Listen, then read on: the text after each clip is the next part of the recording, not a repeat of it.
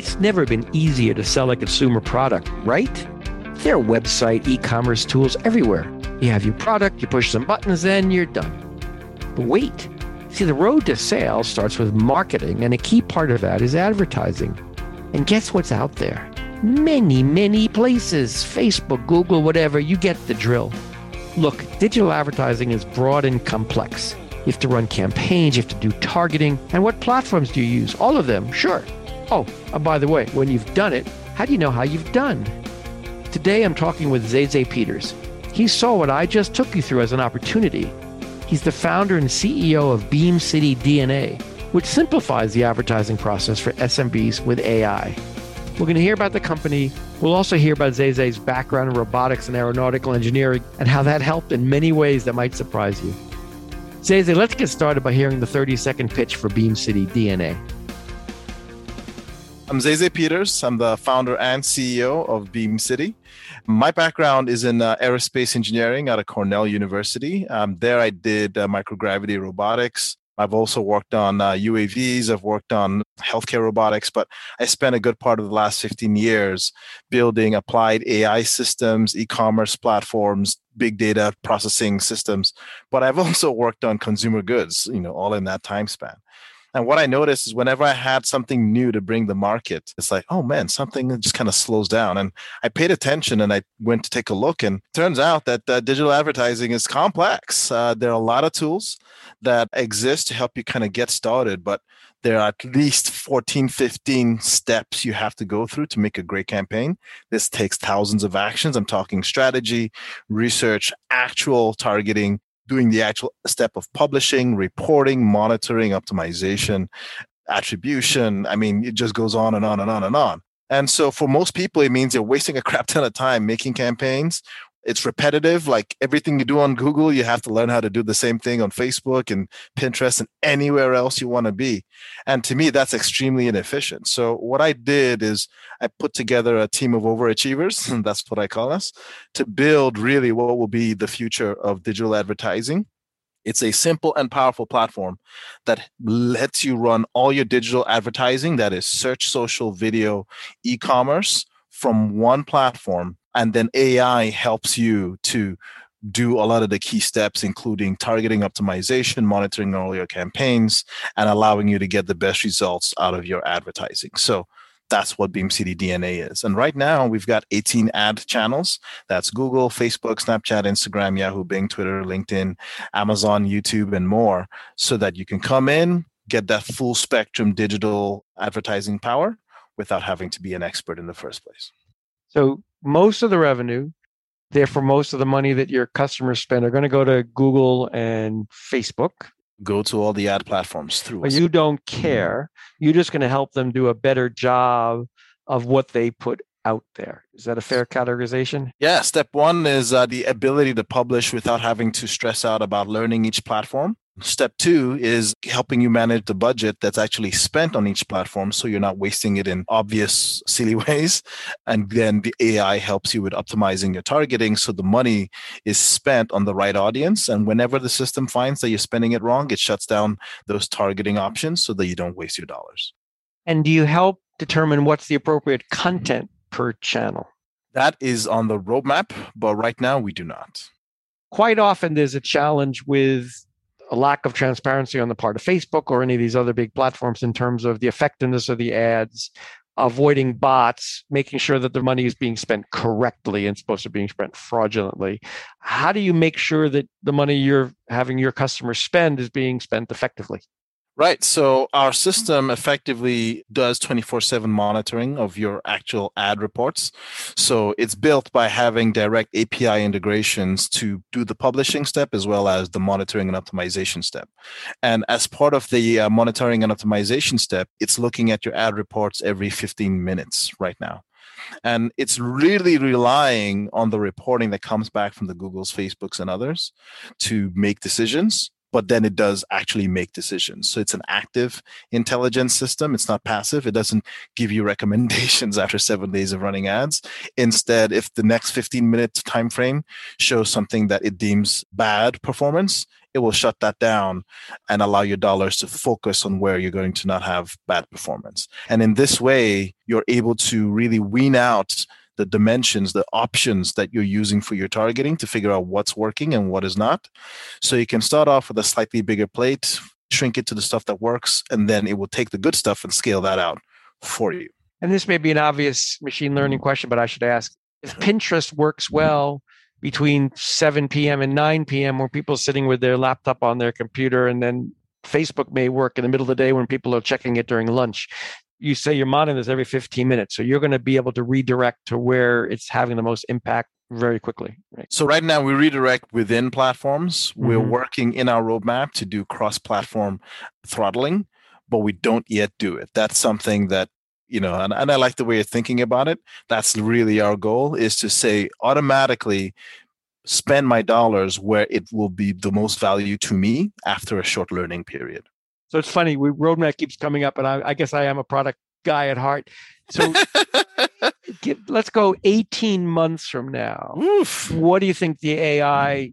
What's the AI will be doing for your customers? What we're aiming towards right now is what I call preemptive advertising. So our aim isn't just, uh, oh yeah, I'll come in and manually do my stuff. No, that's not the game.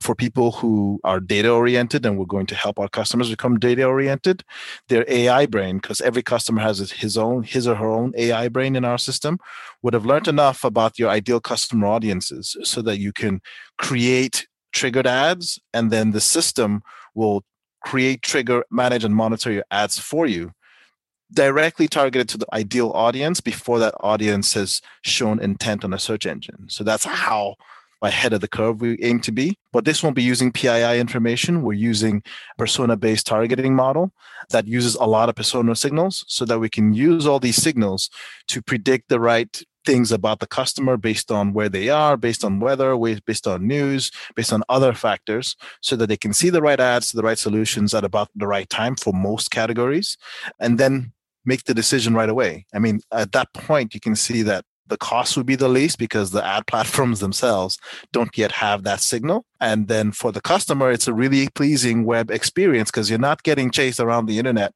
by remarketing. You instead see the right solution sooner and allows you to make the right decisions quicker. So that's where we're going. So the question that comes to mind then is what's your thoughts on the changes that Google's making in terms of the way they're changing tracking because you mentioned persona based ID which I really think is the future but take me through where you were and and what the Google changes have meant for you. Well, the Google changes haven't had a significant impact for us just yet. The bigger impact is the uh, Apple changes that affects how people ah, interact yes. in Apple. So, the Apple changes are the iOS 14 changes that make it much harder for tracking uh, for Facebook to track you off outside of Facebook, because the current way Facebook does that tracking using the Facebook Pixel is cookie based, right? So when you got no cookie and google's kind of doing that too. They're rubbing it in real deep.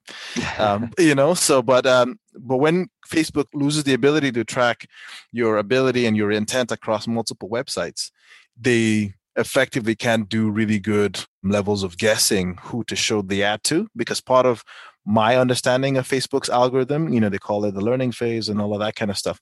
But really, it's meant to be hey, you know what? Of all the cookies who we've shown or we could show this ad to, which are the people who have additional intangible signals that Facebook perhaps is not allowed to advertise will have the best intent so that we can have the best chance of them doing the the final action. But without those signals, Facebook has a big problem, which is why they got so mad about it. which is kind of fun to watch, though. right? But then the way we see it is that's why we're doing a multi-platform strategy, right? Because most people use one platform or the other. Google's a platform, and Facebook does not have Google cookie data. Google makes sure of that. But we can have some of that by using the ads statistics that comes back to us. And by also having integrations with Google Analytics and Facebook Pixel, any other analytics API package that you might have embedded on your site, it will allow us to have a better 360 view of at least the platform oriented traffic. And frankly, most traffic is on platforms of your customers. So we'll be able to do a better prediction job than otherwise. Not as good as perhaps Facebook would be able to do by tracking your cookies across the entire internet, which we too would have been able to do. But with the new cookie change, we'll rely on the statistics, the audience oriented statistics across all the platforms that we integrate into. So, but that's a classic big data cloud value add. Yeah, you've got the Pinterest and the Google data and the Facebook data, which will give you hopefully smarter ways to deliver things on a Facebook, even if you don't have their. That's right. In fact, frankly, we already have the ability to do cross platform targeting now, but we're not yet doing the cross platform data aggregation and decisioning. So that's another step in our roadmap. One piece that we can do more easily sooner than later is actually build like a 100 million node predictive targeting map what I mean by that is, what if you could tell what keywords, intents, behaviors people who visit specific sites, groups, and pages have when they're on those pages, so that instead of you know basically think about like a persona reverse targeting. Based on your persona and the time of the day and the intent where are you likely to be on the internet and show the ads there? So yeah that's one of the things that we want to do too because there's a lot of ways to skin this chicken the aim, though, is to make it easy for the advertiser to just use the interface to show their intent. And then we can reverse engineer the personas on the one hand, but really the places those people should be so that the ads have the highest intent and therefore the highest conversion. So that's a roadmap thing. Today, though, we, we allow you to publish target and uh, we optimize your existing targeting. I like that we're doing this future roadmap stuff because I think we're getting a good future of where this world is going to. Yeah another future thought, and there's no right answer. Every CEO has got a different point of view and kind of AI. You know, one might say AI is going to get rid of people, and that's valid. Another person say AI is going to augment the people I have, you know, make them yeah. more efficient and smarter. I also look at when I think about advertising, there's a whole creative side of things. And yes, there's AI writing stuff and there's some generators and I'm curious how you strike the balance of the, the automation and the ad side, the the digitization digital marketing versus kind of the creative and content? How do you strike that balance and how do you work with the or how do your creatives within the companies you sell to get engaged? Yeah, so we sell and tell those companies that now the creatives have more power, right? So previously they need to have the creatives, they need to have the strategists, they probably need to have a whole pile of data analysts, and everybody's got to do a big huddle before they can make almost any moves that's a bit challenging because data analysis takes a lot of work and a lot of time and frequently uh, humans are just not very good at seeing the patterns in the data. It's just that's just not what we're good at and frankly the way the data comes back into reporting unless you properly time frame that means you have snapshots of how the data is changing, you don't even get the full picture. You're just dealing with aggregates.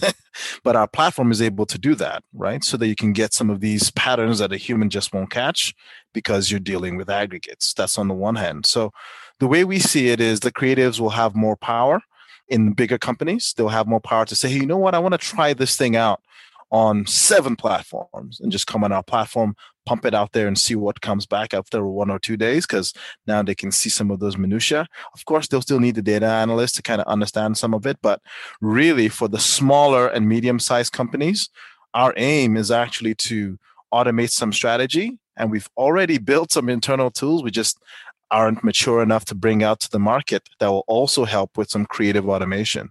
Think about this, John. What if I could whip up my phone and say, hey, you know what? I want an ad. And just like if I'm talking to an agency, I can say, hey, you know what? The agency knows that I'm a restaurant, for example. I'm a restaurant. There's this holiday coming up in six weeks. I want to really get people to come to my store. So create something for me that has humans, that has my food, that's going to be make my food look appetizing. And then people will see that campaign and opt in to my promotion or come to my restaurant. You can literally have a system go out, go into Unsplash or into iStock Photo, find images that have food that is interesting, assemble it, put your branding around it, pay iStock Photo automatically, and then you as a store owner see a few options, you pick one or two, and boom, you've got an ad. So there's some pieces of the creative aspects you can automate, but pure innovative creation, that's humans, right? Good. So for big companies, pure creative innovation, they will have it. For small companies that have nothing today, you can automate some of the lower level stuff. So I saw an interesting interview with you talking about kind of AI in the future, and they asked you to categorize where it was going to impact. And the three things you actually said were research, account based marketing, and advertising. but I'm going to want you to pick one. Those are your top one. Which is the where do you think AI is going to have the most impact? I'm going to put you on the spot and tell me why that's the case. Okay, so it's going to be very contextual. So, in the context of this conversation, yeah, oh, it's fine. we can see where to go with it. Yeah, in I, the context of this conversation, it's because I'm genuinely to... curious because account-based marketing is so cool and advertising is really interesting. I mean, and they're the same and they're different. And I figured well, you can handle this. yeah, yeah. You know. I mean, we do both. So, you know, the answer I'm going to give is account based marketing, but account based marketing still has advertising attached to it, right? So let me kind of give you my rationale based on what we're doing right now. So in our company, we know what our ideal client's profile is. But with the tools that exist today, we can literally find every single one of our ideal clients. So instead of doing the pure advertising play where, you know, they kind of come across you and trip over you for a bit before they decide or something. Um, what we are doing right now is we have tools built to find and pre-qualify every single one of these people so that we can target them specifically. We don't need to target everybody else. We just need to target the people who are our buyers. Mm-hmm. And that means from an intelligence perspective, that would allow businesses that have the ability to pre-qualify using AI to literally have an end-to-end customer finding, qualification, and sales process, frankly, for the specific people who will buy their product without having to give noise to everybody else. That's a much better experience on the internet for buying things. You know, for B2B, that's really the way to go. But for B2C, that's going to be possible too. So in the future, B2B advertising, account based marketing will go from B2B to B2C, mm-hmm. much bigger data set using platforms like I already mentioned. But to answer the actual question that you asked, the bigger financial effect will really be in advertising just because in advertising the effects are human happiness while you're out on the internet. If you have better advertising coming to you then the internet's not going to be so annoying where you're kind of blanking out everything. Important stuff will show up to you more frequently which is good for the customer experience. It's better for businesses because it means advertising will be a lot less expensive than it is today. Indeed. So we're coming out of covid there's a change. Obviously, there are stores I've heard CEOs talk about they need less square footage in a store because people are going to consistently, you know, maybe do takeout, pick up, and things like that. So there's a little bit of change there. So brick and mortar is going to evolve a little bit. And of course, yeah. in this particular past, you know, year plus, yeah. small businesses had to absolutely reach out and digitize more. So take me through your predictions. Look at your crystal ball. Where do you think these? And I know you particularly focus on small medium enterprises. Tell me where they're going to go. Yeah, tell me where they're going to go. Yeah, so it's an interesting thing because uh, before we pivoted into focusing just on the AI advertising piece, this was the same key question: Where is retail going to go? The issue, you know, for um, small and medium-sized businesses, I mean, right now we do more direct-to-consumer CPG and franchises, but for small and medium-sized businesses, and frankly, every business, they are going to have to think about digital the same way they think about leasing. It's got to actually start at the same point so that means that when you're creating a business, you want to, you know, have a business in a city, any city, anywhere, you're going to have to have a strong digital presence immediately because already I think one of the Google stats is uh, what 80% of people search before they go to a physical store. So if you have no f- online presence, even your physical store is going to have a lot of problem because you have extremely fierce online competition and they can deliver and most of these guys cannot. I want to switch. I want to talk about you a little bit. You've been bootstrapped. Talk to me about you know how you went out, how you plan to go out and find funding, what it really means to be a black entrepreneur in North America, black entrepreneur in Canada, maybe even the US, if you have any feedback on that. A few things. I mean, being fully um, bootstrapped was by necessity. So I started out this company. I raised some money from friends and family. I got quick early traction. I was able to hire a couple of people, get some people who used to work for me to even do some work for free. And then I went out to raise money and till date have not been able to raise almost any dollars, right? So part of that journey is just kind of recognizing a few things about what VCs and other funders are looking for. And for me, the narrative that works best for me is they're not used to me, right? So I come to a room, I don't look like what you're used to funding. And frankly, for a while, I wouldn't introduce myself as a rocket scientist. I just say I'm Zeze. And people just wouldn't care to talk. And so mm. you'd go in a room and like, oh yeah, you know, um, I'm Zay I'm starting a company, you know, and you can kind of tell that people are not ready or not interested. You're like, oh well, I mean, what is it that you're going to bring up? Because people are used to either credentialing or pattern matching. So I had to basically change quite a few things. So uh, I stopped kind of going out looking like a tech bro, right? So I wouldn't go out with my hoodie. I wouldn't go out even dressed like this so that I come in the room and people look like maybe I could give them money. And so the conversations are easier to start. Then digitally, I introduce myself now as a rocket scientist, founder, and CEO. So that when people get to that line, they're like, hmm, maybe I should do a little extra thinking and, and talking. And that has allowed me to go a lot further. So as a black entrepreneur, it's not that doors are closed, it's just the doors are not as opened as I would hope.